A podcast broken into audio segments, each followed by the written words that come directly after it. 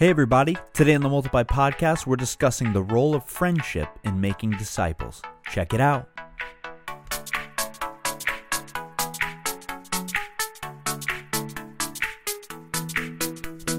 Hey, everybody. Welcome back or welcome to the Multiply podcast. My name is Jared. My name is David, and you all are now living in a world where Liverpool Football Club are the champions of England, the champions of Europe, and the champions of the world. You're welcome. Yeah. This episode is brought to you by our gracious sponsors, Liverpool Football Club, You never walk alone. which have, have agreed to give us a large amount of money Mm-hmm. in support of this podcast. Yep. Said no one ever. Although that would be nice. Yeah, David, go ahead and gloat for a minute. You're, uh, you know, not Well- many of our listeners care about this, but go ahead. It's been a 30 year wait. 30 years since they've lifted the league trophy. And uh, they finally did it this year, and they did it in stunning fashion, winning the league by 18 points. Three seasons in a row, they have not lost a match at home. Wow, that's uh, And this season, they had, um, well, let's, let's see, they played 38 games, so 19 at home. They had 18 wins, one draw, and no losses. And if they hadn't had that draw, they would have been the first team in forever to win every home game. it sounds like they kind of failed a little bit. Well, they clinched the title early, and then they did kind of coast to the end. And, and along the way, they lost the opportunity to set some records. But hey, listen, when you've waited 30 years to see them lift that trophy, it doesn't matter that the stadium was empty when they did it. It doesn't matter that they didn't break the records. It's just such a relief and joy. And if So- you don't know what he's talking about, Liverpool is a uh, soccer club, or as our as our European brothers would say, football, football. Yes. Um, so David is a fan, and um, he's trying to convert me. But uh, we're excited for you, man. We're happy Yeah. for you. I've And, even uh, given Jared a Liverpool Football Club jacket to Yeah. try to convert him. I mean, it didn't fit you anymore, but yes. Well, Or you didn't like it. Besides the point, Yeah. it fit me funny. But I appreciate the gesture. well, we're excited to be back. We got another episode. And speaking of um, Liverpool, You Never Walk Alone, which is their theme, and you and I, today we're going to talk about friendship. Mm, another another brilliant segue. That's one of the things I'm great at. That's why I'm here. This has got to become our new routine. That no matter what we talk about the opening, you got to segue it into our topic. Yes, we want to talk about friendship, and in Friendship. particular, Let's all get together on the. Let's get on board on the friendship. let's get on the friendship. I like that. Um, in particular, we want to talk about the role of friendship in disciple making. Yeah, The heart of this podcast, we talk about leadership, we talk about discipleship. And this is a topic that I'm pretty pumped to talk about because I actually think it's one of the most overlooked um, aspects of making disciples. And it's um, one of the things that the church is the worst at, and it's also one of the most needed things, in my opinion. Hmm. Wow, you really raised the stakes there. I did. I did. And so I'm I'm excited to dive in today. So before we dive in, uh, I want to start with a quote by you. You once said, "Jared is the greatest friend I've ever had and I've ever been witness to. I long to one day be as good a friend as he is to me." What did you mean when you said that? It's hard to say because I think you just made it up. All right. Well, maybe I did. Nice try though. Yeah. You are a good friend though. Thank you. You come to my house and help me do things sometimes, and to me that's a good friend because I'm useless around the house. I have helped you. In fact, we got some pavers that we got to move here pretty soon. yeah, I'm willing to help. yeah. Well, let's dive into this topic, man. Let's Yeah. talk about friendship a little bit. So, um, the role of friendship in making disciples, and just to provide kind of some larger framework for the conversation, uh, you know, we talk about discipleship as the, really the journey of learning to follow Jesus. Um, our formal definition that I'm most familiar with, or that I use most frequently, is it's discipleship is moving from unbelief to belief in the gospel in every area of our lives, changing what we love and how we live. However, the sort of working out of discipleship happens in real life in relationship with each other. And so um, I was thinking we could talk about this from the lens of what does it look like to disciple somebody to Jesus, you know, sort of let's call it pre conversion discipleship. And what does it look like to disciple someone in Jesus post conversion? And you know, what role does friendship play in that? So, first, friendship as it relates to discipling someone to Jesus. And, and I guess years ago they would have called this, and maybe still today, friendship evangelism. You've heard that term, right? Yeah. So there's like different forms of evangelism. There's a class out there that teaches like confrontational evangelism, which is, you know, yelling at people and telling them they're turn or burn. Right. I think it's been proven to not be the most effective uh, form. Yeah. I'm not saying there's never a time for There may it, have been a there may have been a time in history where it was more effective, but yeah, probably not now. yeah. These are the guys on the street corners when you're walking towards a arena for a football game or something, you know, or a basketball game, and they're out there yelling. And Right. hey, who knows what God will use? But that's not what we're talking about today. Yeah. Um, then there's uh, even just a sort of a intellectual form of evangelism, maybe like a more apologetics driven, like making a case for the faith, um, dealing with some of the objections that culture has to the Christian worldview. Um, there's invitational evangelism, which is mostly like, hey, we'd like you to come to an event or to a church service or to a, hear a gospel presentation. But friendship evangelism essentially assumed that you have a pre-existing relationship with someone and you're using uh, well using is probably not the right word you're looking for opportunities in that friendship to point them towards jesus and so I, that's what i would think of when i think of discipling someone to jesus is that i'm looking for opportunities in an existing friendship to point them to the hope that i have in your experience with this um, what are some of the mistakes people make sometimes when they think about this idea of having friends who aren't Christians and sharing their lives with them? Well, I think the first mistake is actually thinking. I I don't want to be overcritical, but I think the first mistake is the idea of friendship evangelism because what you just said, in my opinion, is the goal of every friendship. Hmm. My job as a friend is to help point you clo- more towards Jesus, more towards his mission, more towards who he's created you to be. That's my job as a friend. Like I, I like to think of it this way, and, and I heard Keller talk about this in his book, The Meaning of Marriage, but I also think it applies to friendship, which is in marriage, he says, your job is to help your spouse become the person God wants them to be. And I think that's true of friendship. That's my job, is to help the person that I'm friends with become the person God wants them to be. Um, but and, and that applies to every every friendship. That's the goal of friendship. And I benefit from that, you know. Yeah. But but I don't enter friendship for my own benefit. I enter it ultimately because it's what God has made me for. It's who God has made me to be. So is that different than someone saying that the only purpose for any friendship with an unbeliever is to lead them to a point of conversion? Is that a, is that different?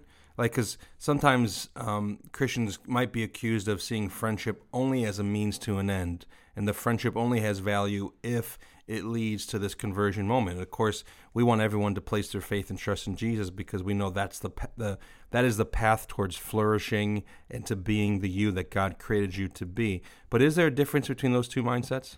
Yeah, there's a total difference because, and, and what you're saying is there's an end goal, which is some sort of conversion moment. Pray a prayer. Right. right. Whatever that looks like. What I'm talking about is my mindset as to who what my role is in this world and who God's called me to be to the people around me.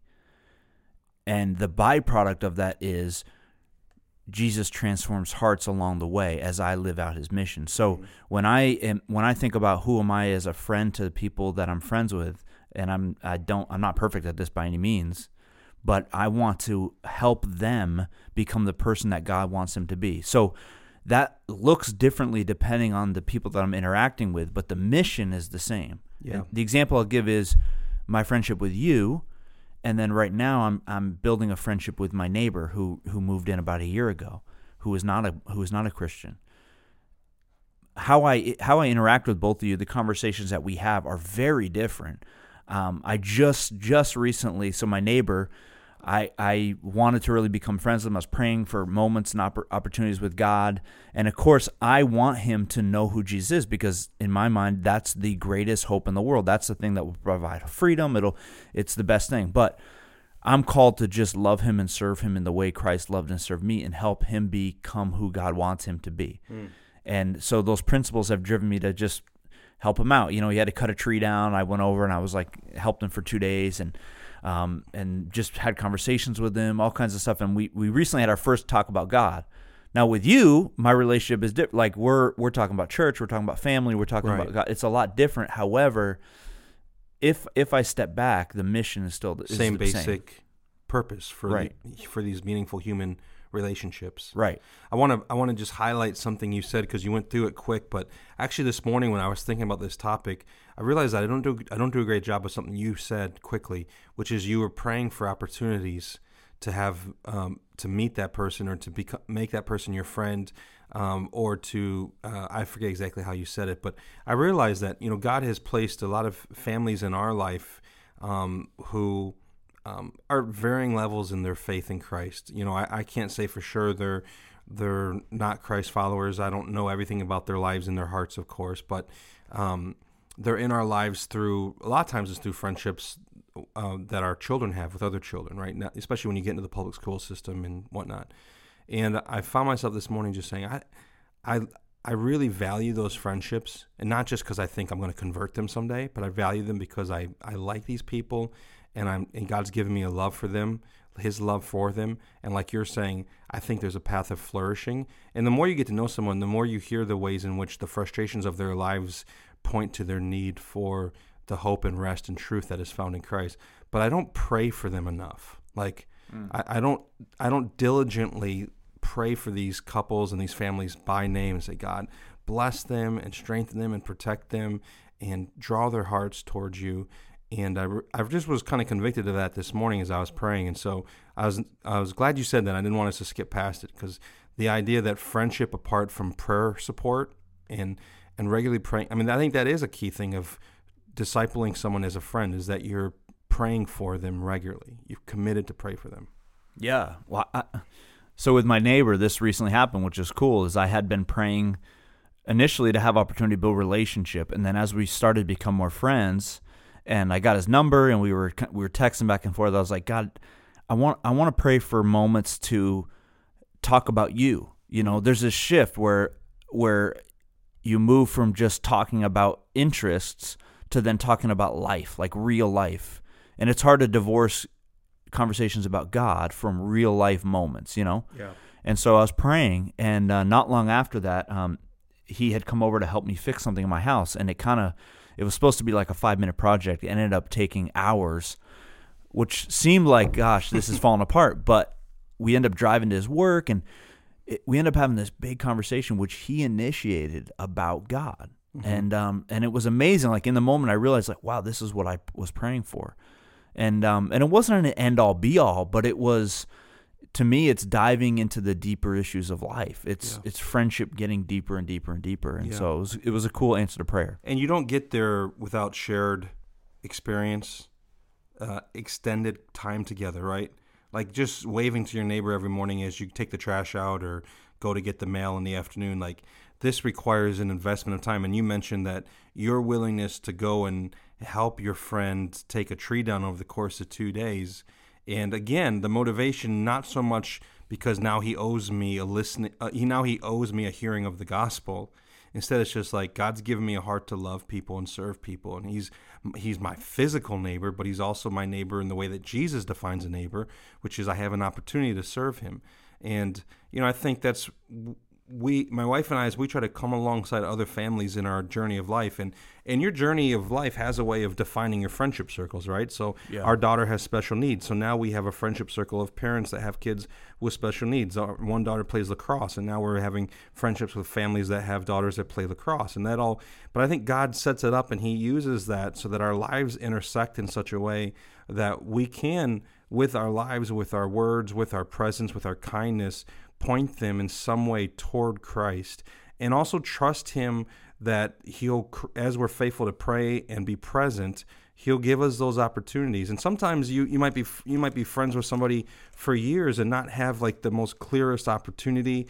Uh, maybe you even invited them to come out to church at a strategic time like a Easter Sunday or Christmas and they haven't been able to come. But a lot of times when people go through crisis go through really hard times if you're a friend they're gonna they're gonna come to you. You're gonna be able to walk them through that, and you're gonna be able to model for them, or they'll see you walk through a crisis, and they'll see, wow, this person has roots in something deeper than I personally can experience. And I think as Christians, if there's something beautiful about our lives, it has actually an evangelistic effect, um, and it helps us disciple people to Jesus. Yeah, yeah, I think that's really huge, and um, one of the ways that I like to think about it is the idea of bringing heaven to earth.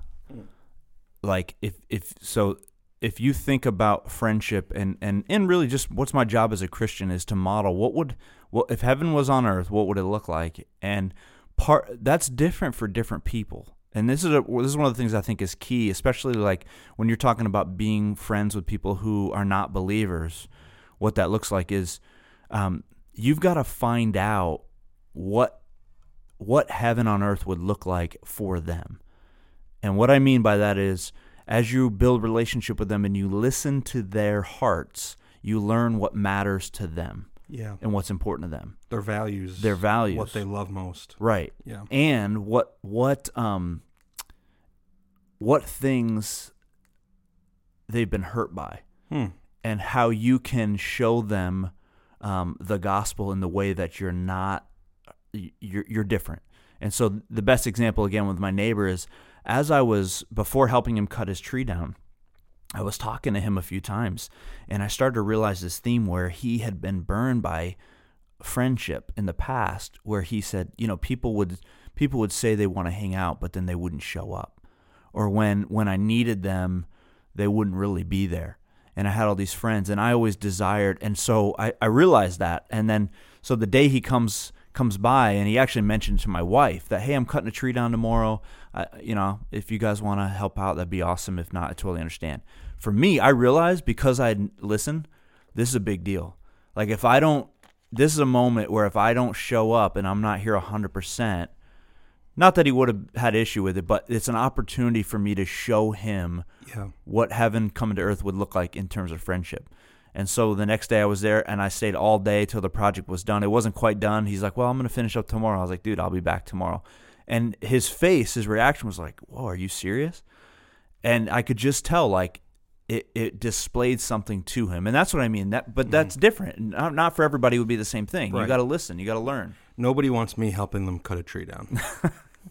that's true. Or doing anything that involves tools. But if you need help, like choosing an item off a menu, Right. Um, You're there. Yeah, or um, using a tactical shotgun on Fortnite. Oh yeah, we'll talk about that later.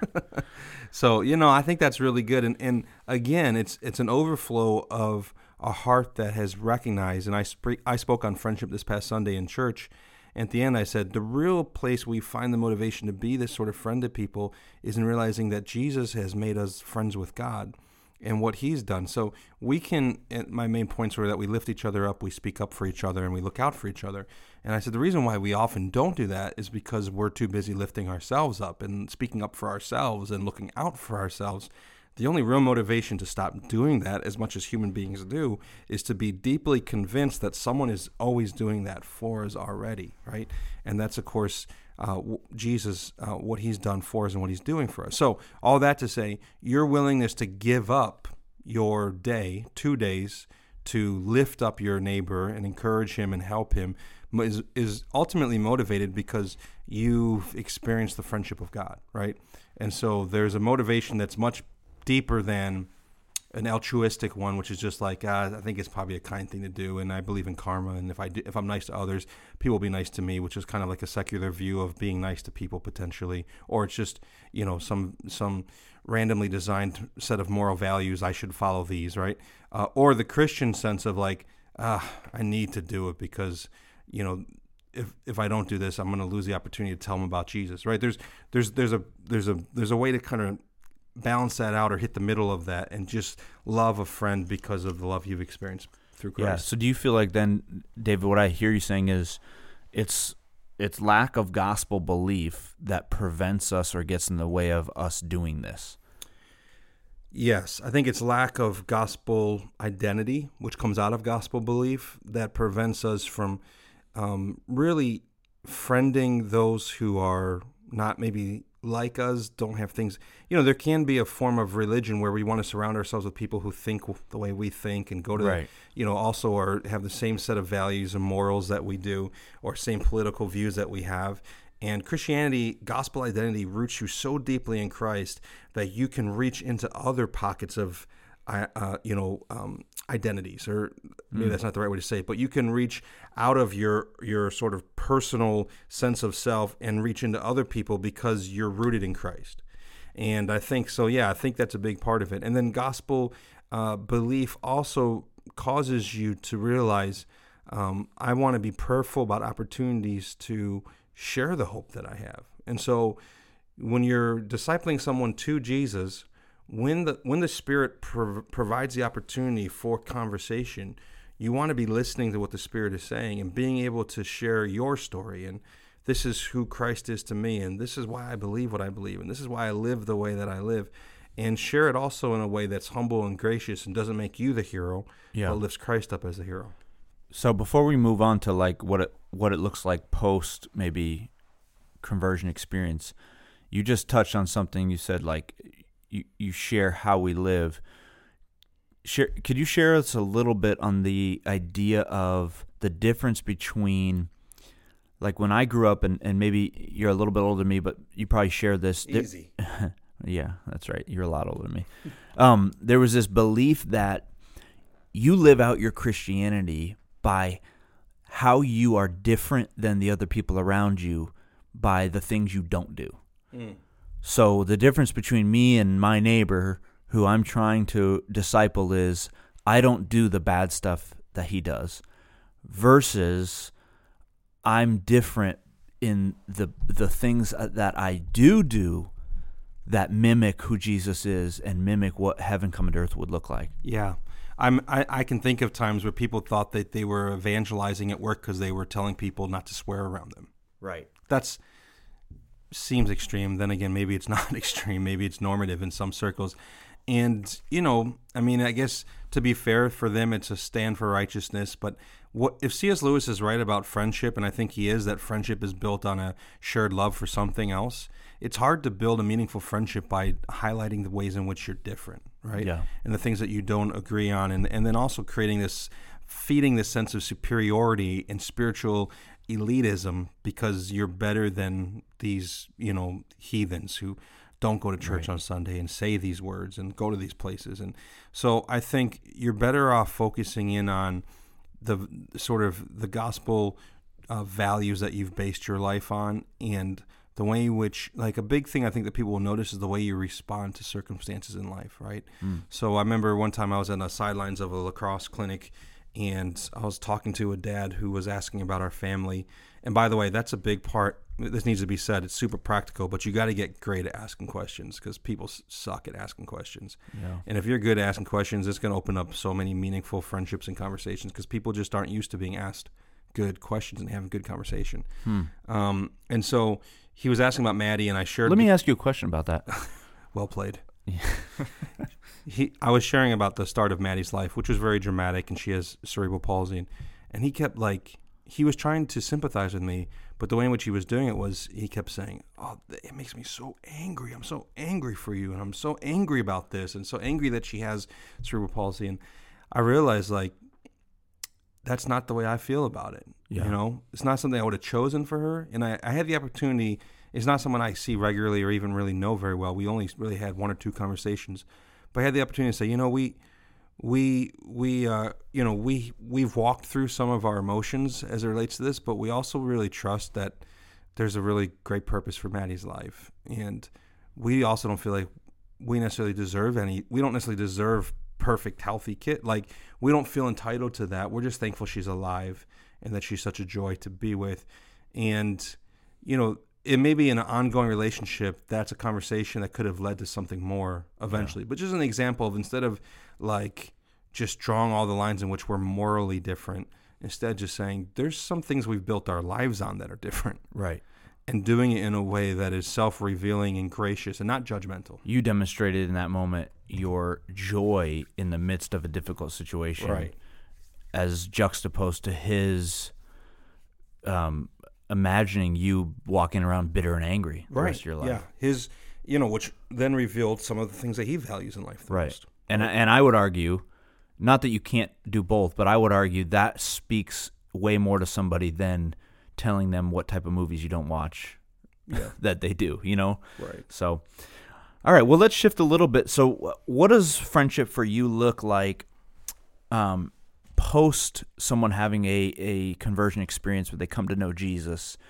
Um and so how, how does it change? How does it differ? Does it differ? What what does it look like for you? Well, I think you know friends friends encourage each other, right? That, that's a that's a big thing that we're supposed to do. Yeah. And I think that I was saying this in the message on Sunday. Um, Christian friends should exhort each other. When if you overhear Christian friends, sorry, encouraging each other, if you overhear Christian friends encouraging each other, there should be something unique about it from the way everyone else encourages each other. So a lot of encouragement out there is just like, hey, you're doing a great job. You're trying your hardest. You got this.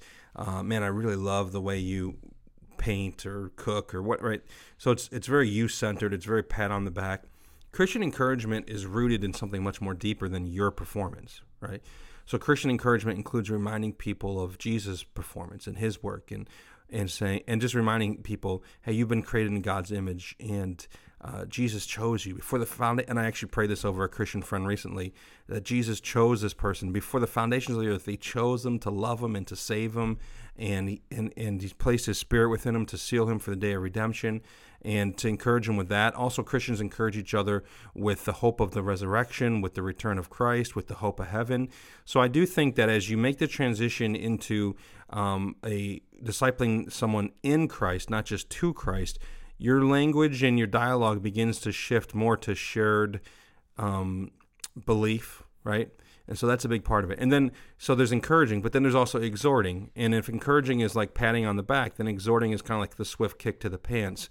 And every now and then, and I probably have to do this to you twice a day, I have to call you out, usually publicly in front of strangers. no, but every now and then. That's more helpful. You know, you and I are good enough friends that we've had hard conversations at times to say, hey, when you said that, I feel like it was exposing this thing about yourself. Like I feel like you responded that way because maybe you love this too much. Um, and there's ways to do that. And of course, you and I have foundation of strong friendship. If you don't have strong friendship, that can actually be a real challenge. Yeah, that's true. And it, it is hard when you use some of the explicit language that you, you tend to use when you well, call I, me out. I know what it takes to get your attention. yeah. No, I, I love that man. I, I think that's so true. And um that's kind of I, I feel like do you do you agree with this? Do you think that's in some ways the definition of a strong friendship is when you can move from just encouragement to what was the second word you used? Exhorting. Exhorting. So when you move from encouragement to exhorting, that's kind of the test I feel like of are you really friends? Cuz if I can't if I can't exhort you or or mm-hmm. confront you about something I'm feeling, and like that's the test. If you can't get through that, and it's like, ah, I guess we weren't really as strong as we we thought we were, or this person wasn't really ready for a friendship, you know. And so, do you agree with that? I do, and I think French. You know, the Bible says that the faithful are the wounds of a friend, right? And the Bible talks about speaking the truth in love. And I mentioned on Sunday that some you see this a lot with teenagers and college students, but even adults sometimes friends won't be honest with each other because they love the friendship too much to risk it. That's yeah. actually really selfish, right? Yeah. And friendship is uh, friendship is a invitation to stop thinking about yourself and thinking about others. And so when you won't be honest with somebody, speak uh, speak your truth, but speak it from a, pe- a place of love, right? And say, and of course, there's we could do a whole podcast on how do you speak the truth and love to people, and and, and I'm very careful about how I say things and how I bring things to people for the most part.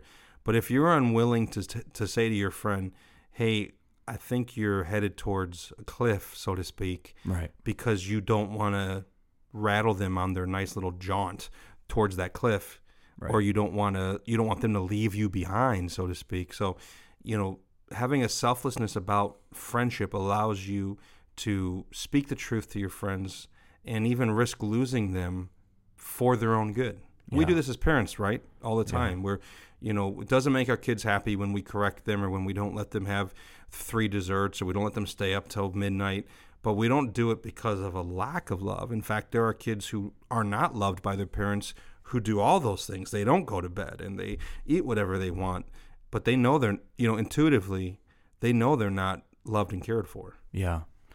I heard Jordan Peterson talking about marriage, and he said in his in his counseling, he said, you know, in marriage, you've got to be willing to fight a thousand fights, so that you don't have to get to the the war you know mm-hmm. and his whole concept was like basically if you're in a if you're in a marriage and you're unwilling to fight have fights over the little things that are frustrating you that are bothering you and you just let it go unsaid and this is true of friendship as well all that will happen is resentment will build up and eventually like it'll get so big that it turns into a war and and the war turns into disaster. And I think that's true of marriage, but it's also true of friendship. It's like if you really love the person and care about them and view it as a selfless relationship, then you've got to be willing to sometimes have those little fights and and and um, do it because you know I love you enough that I want you to know how I'm feeling. It doesn't mean mm-hmm. they're always in the wrong. I want you to know how I'm feeling,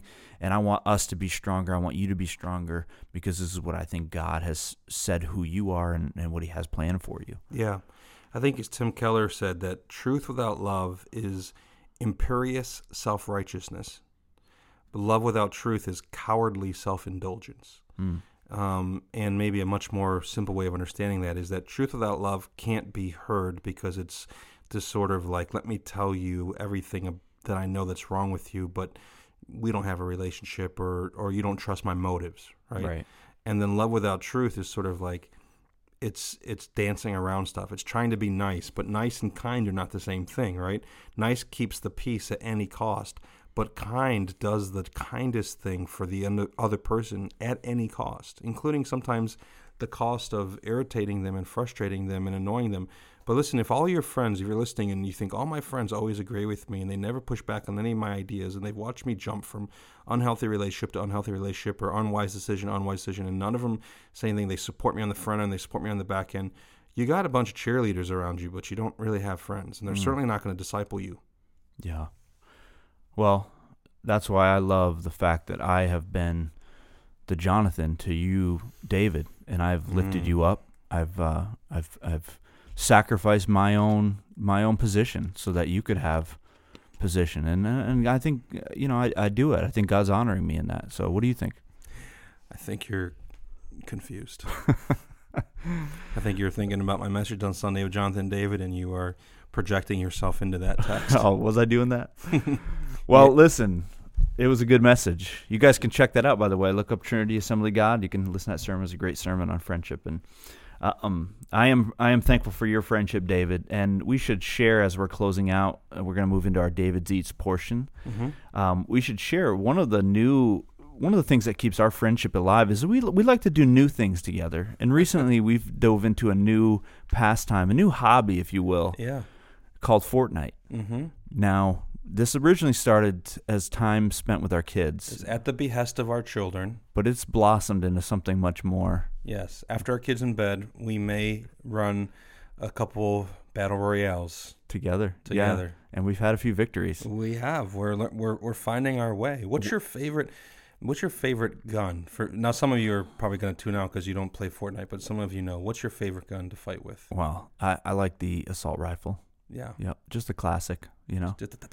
Yeah. Yeah. So here's my question for you though. This is where I'm connecting this to David's Eats. Okay. When you're playing, what do you have like a favorite little snack to go with you?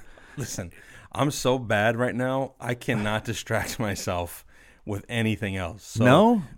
Do you eat while you're playing? I mean, I, I like a good snack every really? now and then as I'm as I'm maybe some chips or I mean, you know, you're doing no um, carb right yeah, now. Yeah, no. The last couple nights, I, I mean, what I've been doing is I've been we we got from Costco's this big jug of like these little mozzarella balls and okay. oil, and this is gonna sound weird to some people, but then I'll get like some pickled jalapenos. Okay. And I'll just I'll eat like a piece of cheese with a piece of jalapeno on it. It's kind of like a deconstructed jalapeno popper. Yeah, I like that. And uh, so I've been snacking on that. So if you need a snack, that's the snack I've been going to recently. But when I'm playing Fortnite, um, it takes all of my energy and focus. I can't be eating food. Plus, then your hands get all greasy and you're trying to hold the controller. Yeah, that's true. Well, everybody, this has not been helpful to you, I'm sure, at all. We're terrible at Fortnite. Find us, friend us on Fortnite. But but hopefully the friendship piece was helpful. We appreciate you guys listening to the Multiply podcast. We'll see you next time.